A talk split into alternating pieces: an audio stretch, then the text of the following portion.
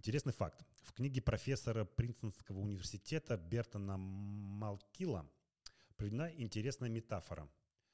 А, он в своей книге э, подчеркивает теорию иррациональности поведения игроков фондового рынка. Он, он утверждает, что обезьяна с завязанными глазами, бросающая дротики дартса в газетную страницу с финансовой информацией, способна выбрать портфель, результаты которого будут ничем не хуже, чем у портфеля, тщательно подобранного экспериментами.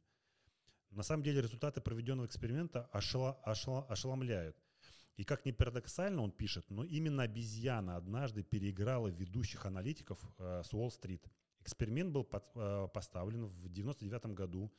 Шестилетняя шимпанзе Рейвен бросала дротики дарца в мишень, на которые были представлены 133 компании США, работающие в сфере интернет-экономики.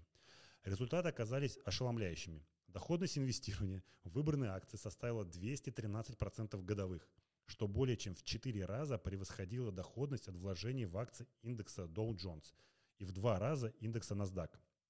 Подсчитано, что если бы Рейвен работала на инвестиционный фонд с Уолл-стрит, то ее результат стал бы 22-м среди более чем из 6 тысяч профессиональных инвесторов – Эксперимент оказался настолько удачным, что какое-то время в интернете даже существовал индекс доходности MonkeyDex, отслеживающий поведение акций выбранных шимпанзе.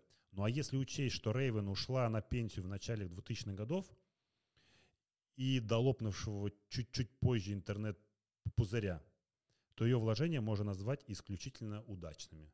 Так что можете бросать монетку «Орел и решка», и у вас есть все шансы переиграть ведущих аналитиков и ведущих трейдеров.